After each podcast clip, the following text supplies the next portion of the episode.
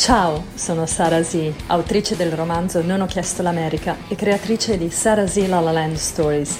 Qui troverete tutti gli audio delle mie dirette Instagram. Enjoy! Live from her studio in Italy, she's back, Sarah Z La La Land, with special guest Lara Pelagotti. Perché vedevo, non vedevo, vedevo, non vedevo, però poi alla fine... Lei doveva aspettare per questo momento, per l'introduzione. Okay. welcome to Italy, Lara. Non posso dire welcome to Hollywood, ma riprenderò, riprenderò a dirlo. Ok. Grazie, Sara. Lara Pelagotti, psicoterapeuta con approccio di tipo umanistico, psicotraumatologa formata in EMDR, una, tec- una tecnica per gestire i traumi e autrice del libro Esci dagli inganni della mente. Io vorrei, Lara, parlare di tutto quello di cui tu ti occupi, ansia, depressione, dipendenze, attacchi di panico, perché tutto, tutto questo ci appartiene, chi più o chi meno, mm. almeno per me sì. Però vorrei soffermarmi di più a parlare sul, sugli... no, scusami, stavo per dire sugli attacchi di panico perché forse è quello di cui ogni tanto soffro, eh, sui pensieri negativi e l'autostima. Però prima mm-hmm. di questo, come mai la scelta di questa professione? Ah, bella domanda. eh, ogni tanto me lo chiedo e me lo richiedo perché tra l'altro mi, mi trovo in un momento di domande esistenziali che io ogni tot anni ciclicamente ho. Eh, quindi... quindi domanda è nuova, dimmi che è una domanda nuova per te. No, eh, cioè, nel senso, io so perché l'ho scelta, no? Questo lavoro di base lo so, nel senso che è una cosa molto legata al mio passato, eh, perché io avevo questa nonna ehm, che viveva in Argentina e, ehm, a cui era stata fatta una diagnosi di schizofrenia all'epoca, paranoidea, quindi insomma aveva una serie di problematiche, ha fatto fare una vita abbastanza complicata a mia mamma, insomma, eccetera. Quando io l'ho conosciuta, in realtà era già tornata in Italia, era stata curata, lei eh, è stata curata anche là e poi qua, quindi stava bene quando io l'ho conosciuta come nonna, tanto che io ci stavo con lei, insomma, quindi, però la fase giovane della sua vita, diciamo, non è stata così semplice. E quindi io fin da piccolina avevo un po' questo tarlo del voglio capire cosa gira in testa alle persone. Quindi studierò psicologia e farò la psicoterapeuta. Quindi io sono partita, ma... Dalla nonna, è stata la nonna. Sì, sì, sì per me è stata...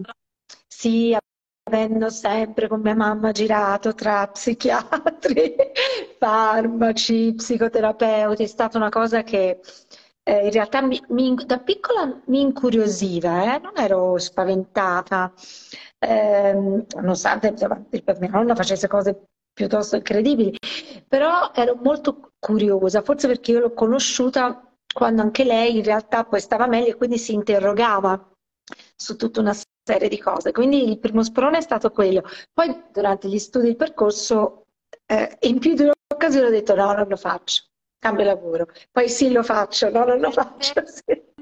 Perché hai, ti dicevi no, non voglio farlo? Oh, per tanti motivi, a seconda del periodo di vita. C'è stato, diciamo, durante la fine degli studi un periodo in cui eh, mi sono detta, vabbè, no, perché eh, il terapeuta alla fine dice alle persone cosa devono fare e io, per come sono fatta io, non voglio dire a nessuno cosa devono fare. Quindi mi disturbava molto questa cosa di... Poi in realtà non è questa la psicoterapia, è come la credevo prima di fare la specializzazione, no? Di dover andare lì. Infatti, Lara, che cos'è? Ma quello che hai detto è un punto importante perché quando si parla di psicoterapia o andare dallo psicologo so, sono due cose differenti, se vuoi le puoi, le puoi spiegare sì. meglio. Si pensa di dover parlare, parlare, aprirsi, dire tutti i nostri pensieri, mm. il dottore, um, lo psicoterapeuta lo ascolta e poi, poi la gente pensa e cosa succede? Ora che ho parlato al, allo psicoterapeuta, che cosa devo fare? Degli esercizi o parlo e basta? E alcuni, perché è mm. stato detto anche a me, mi dicono ma vado a parlare con la mia migliore amica, parlo, ma non ha gli strumenti adatti per poter curare certe patologie o ansia o attacchi di panico, dei sintomi gravi. Però c'è un po' questa, questa idea. Questa, sì. questa idea di... Secondo me deriva un po' da quella che è stata l'analisi classica, no? quella che noi conosciamo dal lettino freudiana, che mi permetto di dire anche per chi oggi ha un approccio comunque più psicodinamico, che quello più storico, diciamo, quello di freudiana maniera, non è più come era prima, no? Come poteva essere anni fa.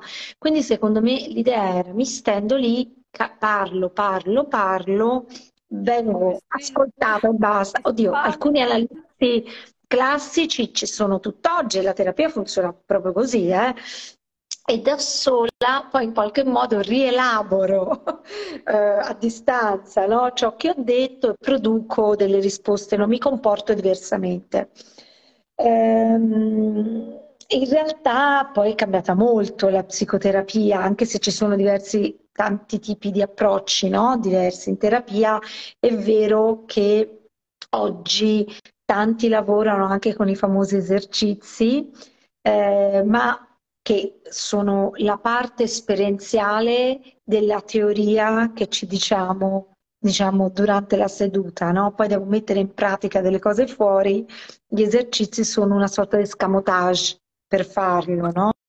Anche per incentivare il paziente a guardarsi più dentro di sé quando non è insieme a te. Esatto, perché poi la terapia continua anche fuori. La, la, differenza con il parrucchiere, il giornalaio, l'amico sta in una cosa semplice, che di base ehm, quello che facciamo noi, te lo dico molto molto stringato, è cercare di capire, di ricostruire con la persona, con il paziente, cliente, chiamiamolo paziente più all'italiana maniera, cliente più all'americana maniera. ehm, eh, noi utilizziamo molto paziente, però insomma è quello di ricostruire quello che è lo schema di funzionamento, cioè come quella persona funziona, perché quella roba lì proprio a me mi fa arrabbiare, perché quest'altra proprio mi spaventa, perché io ho paura di perdere il controllo e non ce l'ha magari Giovanni o Lucia, cioè lo schema di funzionamento, no? come funzioniamo, come ragioniamo, come eh, rispondiamo quando sentiamo certe emozioni eh, è diverso da ognuno di noi e dipende dalla nostra storia di vita e quindi questo ricostruirlo e capire dove ci fa star male eh, e poi intervenire no? con delle alternative di comportamento è quello poi che fa un terapeuta e questo un amico lo schema non lo può fare. Eh beh, Diciamo, ti dico la verità, inizialmente anch'io pensavo di, di, parlare a un dottore, non ho mai fatto psicoterapia, mh, mm, però è nella mia bucket list, okay. davvero. però inizialmente pensavo, ma io da sola posso, um, posso cercare di risolvere qualcosa se, se mi impegno, se leggo anche dei libri di autoaiuto, però ci sono certi muri che si... Uh, si rompono e, e lì c'è solo, c'è solo lo psicoterapeuta che può andare a riparare. Però il tuo è un approccio di tipo umanistico. Sì. Cosa intendi? Sì. Allora, il, l'umanesimo è una corrente che nasce, ehm, che ha di, di, base l'attenzione al paziente. Ora, tutti gli approcci hanno più o meno l'attenzione al paziente, ma il principio è validare quelli che sono i contenuti emotivi che porta il paziente, no? Quindi non giudicarli, nemmeno interpretarli in prima battuta, ma proprio validarli, cioè se sento quella cosa lì non è né giusto giusto né sbagliato, la sento, ok? Cioè la sento e non sarò io terapeuta a dirti che non la devi sentire, anche perché anche se io te lo dicessi e tu la senti, la senti e basta. Quindi mh, è molto basato sul creare specialmente all'inizio, un rapporto di fiducia in, in terapia, ma, ma, non è finto reale, nel senso che davvero io penso, eh, cioè per esempio, no, se provi ansia, non è che posso dirti cosa ti posso dire, devi razionalizzare. Sì, te lo posso anche dire, ma in quel momento vai tutto fuorché razionalizzare. Quindi prima devo accogliere l'ansia, no? Che poi è sorella della paura, capire cosa sta succedendo, qual è lo schema dell'ansia, ci ragioniamo insieme, accogliamo poi le emozioni che di solito ci sono dietro l'ansia, che sono altre, e poi si lavora. Quindi è un approccio molto basato sulla costruzione della fiducia eh, all'interno della, della terapia è supportivo più che direttivo come tipo di approccio. E quello volevo riallacciarmi a quello che stavi dicendo prima, molto importante, che alcune persone infatti provano certe ansie o attacchi di panico uh, o parlando appunto dell'autostima, dell'argomento sì. che volevo trattare, però per alcuni è, sono, sono delle, delle, esperienze, anche piccole esperienze di vita, non hanno così tanto spessore. Invece per altri sì. Allora pensavo, può essere genetica l'autostima, cioè Mm. Riuscire ad affrontare certe situazioni sempre a testa alta, c'è un fallimento, ma vado avanti comunque. Invece per altri anche mm. un piccolo fallimento è motivo di arresa. Di, sì, beh, eh, allora genetica in, in realtà è più, più, ambientale, nel senso che eh, per esempio la percezione di, il senso di speranza no? Cioè la percezione che le cose, anche se vanno male oggi, domani andranno bene, che è una percezione che di solito le persone con alta autostima hanno. Cioè, no?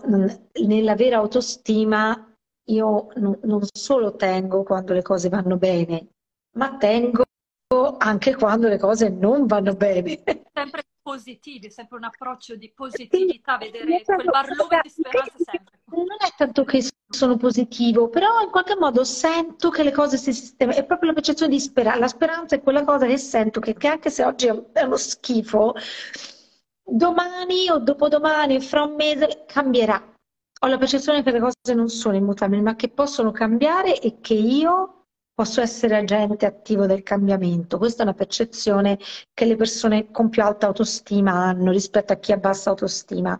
Chi ha bassa autostima si sente molto vittima dell'ambiente esterno, destino, il fato, gli altri, no? Spesso. Quindi ho questa sensazione di poco potere e anche di poca speranza, no? Che le cose mi vadano bene, specialmente se mi sono andate magari male, però è chiaro che l'ambiente in cui cresco, qualsiasi sia il mio caregiver, eh, ha un bel impatto perché chiaramente se io cresco in un ambiente privo di speranza, in un ambiente che non ha fiducia in me, nelle mie capacità o che in generale è un ambiente magari minaccioso, è difficile, no? Che, quindi l'ambiente ha un impatto, le esperienze di vita hanno un altro impatto anche, perché magari cresco in un ambiente non troppo fortunato, però nella vita magari delle cose mi vanno bene e mi gratificano no? e l'autostima sale. E però poi... mi possono anche andare male. Ora che vanno sempre tutte bene. Però sì, è, è, più un influsso ambientale del contesto di origine ed esperienziale nel corso di vita che genetico in realtà. per esempio, i, i, pensieri, i pensieri, negativi che mh, sono associati a, a, una bassa autostima, cioè per, per, forza di cose, e sono come un po' un cuscinetto, cioè ci appoggiamo perché, come hai detto tu, quando eravamo più piccoli abbiamo vissuto quello e il nostro cervello conosce quello, siamo in a, com- in a comfort zone, ci sentiamo sì. bene in quella situazione. Quando arriva qualcosa di positivo, è capitato anche a me, per esempio, dire sì, però è solo un evento particolare.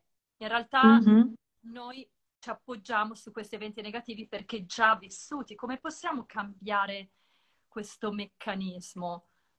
Mm, bella domanda, perché sì, come, come dici tu c'è un senso di familiarità anche nelle cose più spiacevoli, no?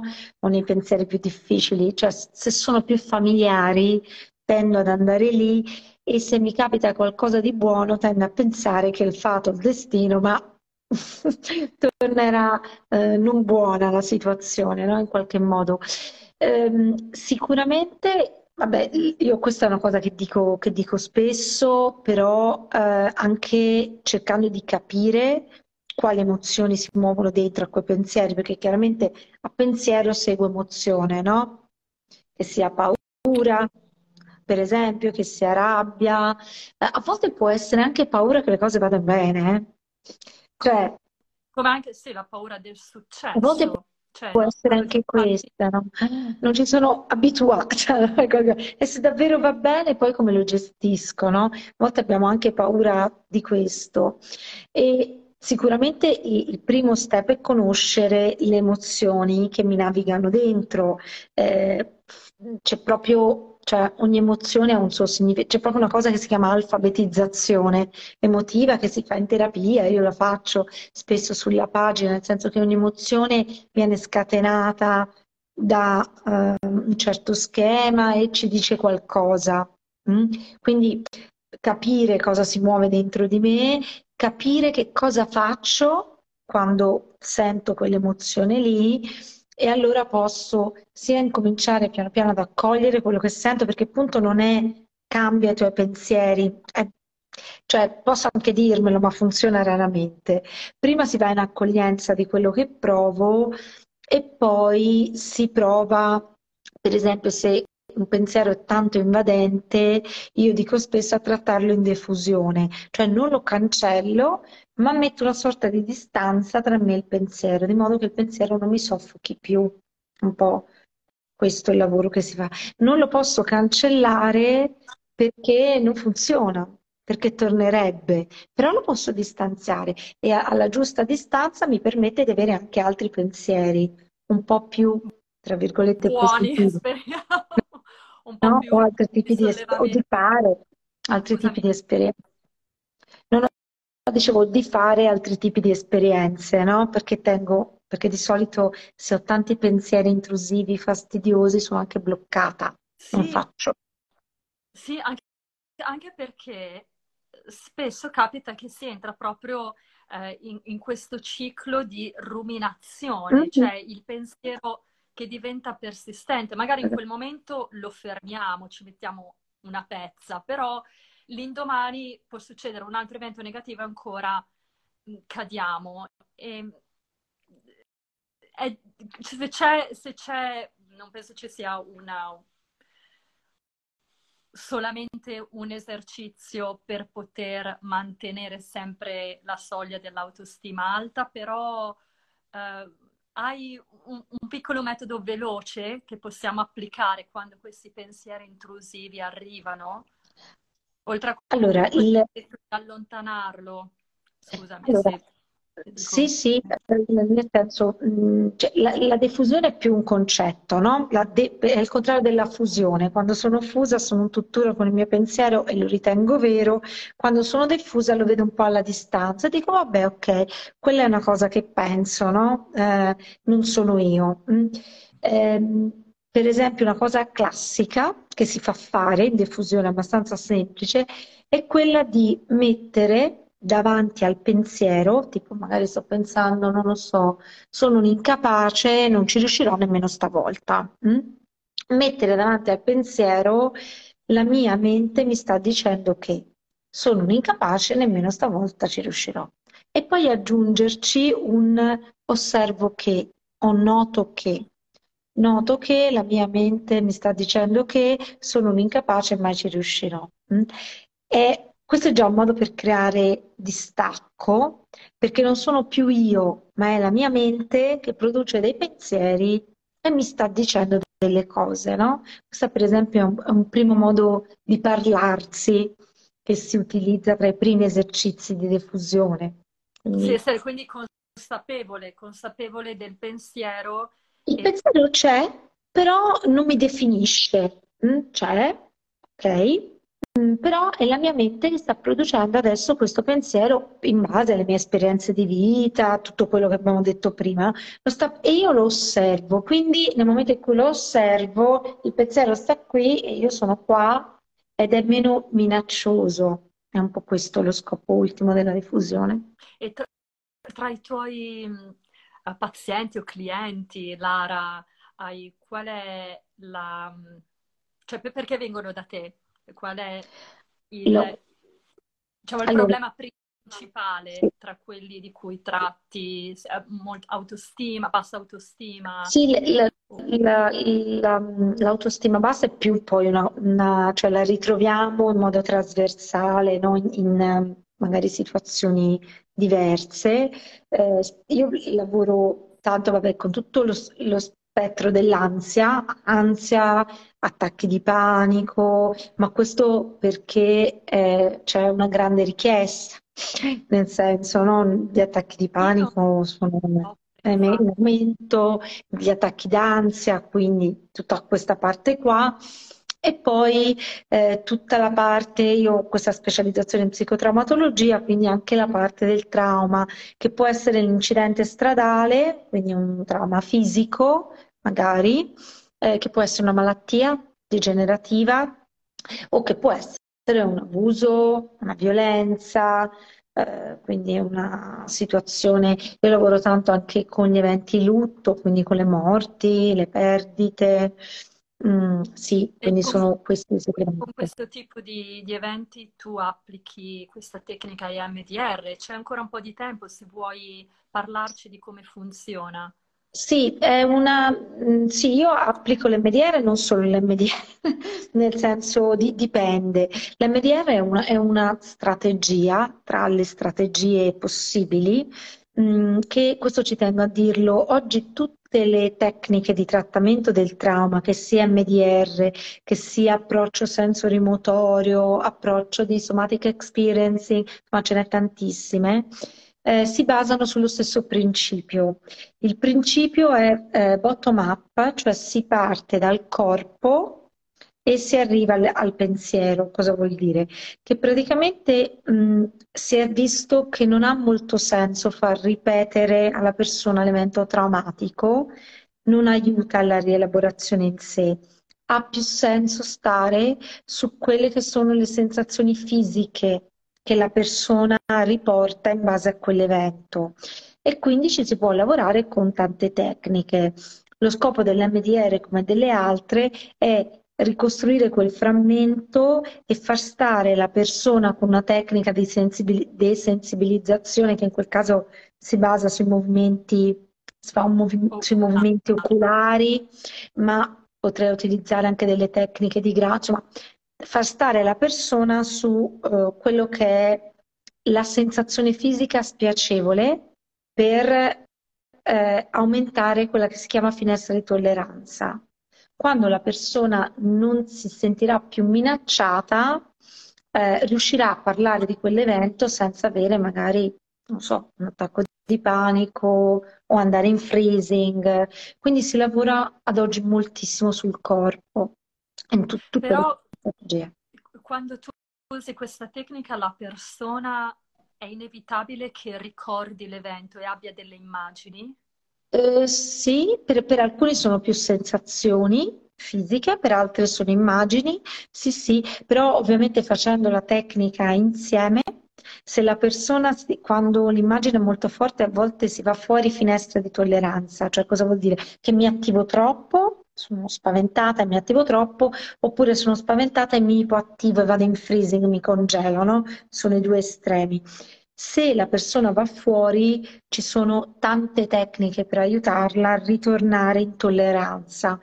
Ovviamente questo lavoro va fatto in terapia, perché se fatto fuori, se mi spavento, sono da sola. Cioè, va fatto in terapia, succede, ma mh, si scelgono anche insieme i frammenti traumatici su cui lavorare, no?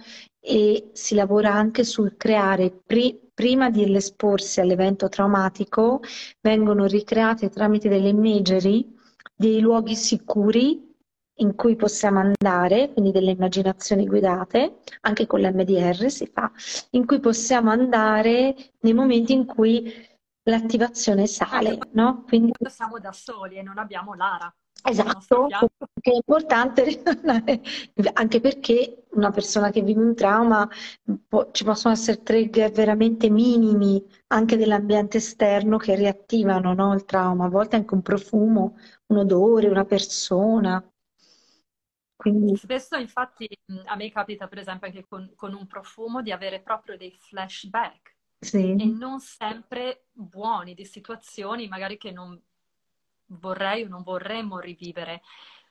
Lara, se vuoi rispondi, se vuoi no, ma tu non ti sei mai spica- eh, psic- psicanalizzata. Ti sei mai psicanalizzata? Da sola? Da no, sola, da sola no. Sì. No, da, da, so- da sola no, però ho fatto terapia. Sì, sì, sì. Io ho fatto terapia, eh, questo perché era anche nella mia scuola di specializzazione era obbligatorio, quindi c'erano due anni di psicoterapia obbligatori, quindi in quel caso ho fatto terapia e poi negli anni è ricapitato che facessi delle supervisioni su dei pazienti, eh, sì sì, però no, non da sola, perché però da sola... Penso, penso, eh, potrebbe essere più semplice per te, visto che sai tutto e sai come, eh, come trattare i pazienti, anche su di te forse riesci a eh, meglio rispetto, rispetto, a una persona che è uno psicoterapeuta, però è un'idea, un'idea che ho. Eh, ci sono delle cose che eh, sicuramente non eh, vogliamo vedere di noi stessi, quelle parti di ombra, allora, quelle cose. Non ci niente. È meglio una persona da fuori che ti dice guarda un po' lì, non fare la curva. Così. Volevo anche dirti, e non c'entra niente perché siamo in chiusura, ma dove hai comprato quel regalo per tuo figlio, le lucine per il suo ah. compleanno? Perché le voglio comprare anch'io. Ho messo il link nelle storie dopo, dopo te lo giro. No, banalmente su Amazon, banalmente su Amazon. Amazon, Amazon. Amazon no, di vita. sì, è bellissimo, è proprio un universo che gira.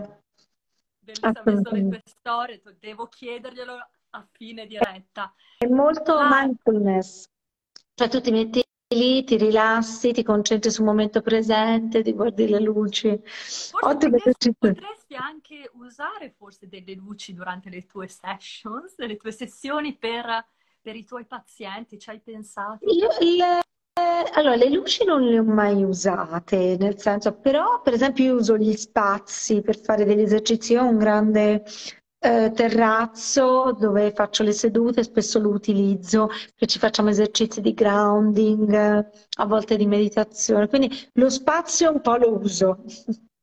Bene. Lara, grazie, grazie. mille. Ci vuoi dire un'ultima o darci un ultimo, un ultimo tip, come si dice in inglese, non mi viene la parola in italiano, uh, un consiglio, ecco, un consiglio per uh, gestire la nostra autostima ed elevarla. Ah. allora, consiglio, apre poi, sole, apre poi a mille altre cose, che invece di mh, mm, curare la propria stima di sé, curate quella parte che si chiama di self-compassion, cioè cu- curate la gratitudine verso di voi e verso quello che provate anche nelle emozioni più spiacevoli, perché più self-compassion siamo verso di noi e più in automatico la stima si alza, la stima di sé, quindi è una strada buona per lavorare in autostima, cura, curare, cioè sostanzialmente accogliere con gentilezza anche le cose di noi che ci piacciono meno. This is beautiful. Grazie mille, Lara. Grazie, grazie. a te, Sara. Un abbraccio. È stato un piacere, Ciao. grazie a tutti. Ciao.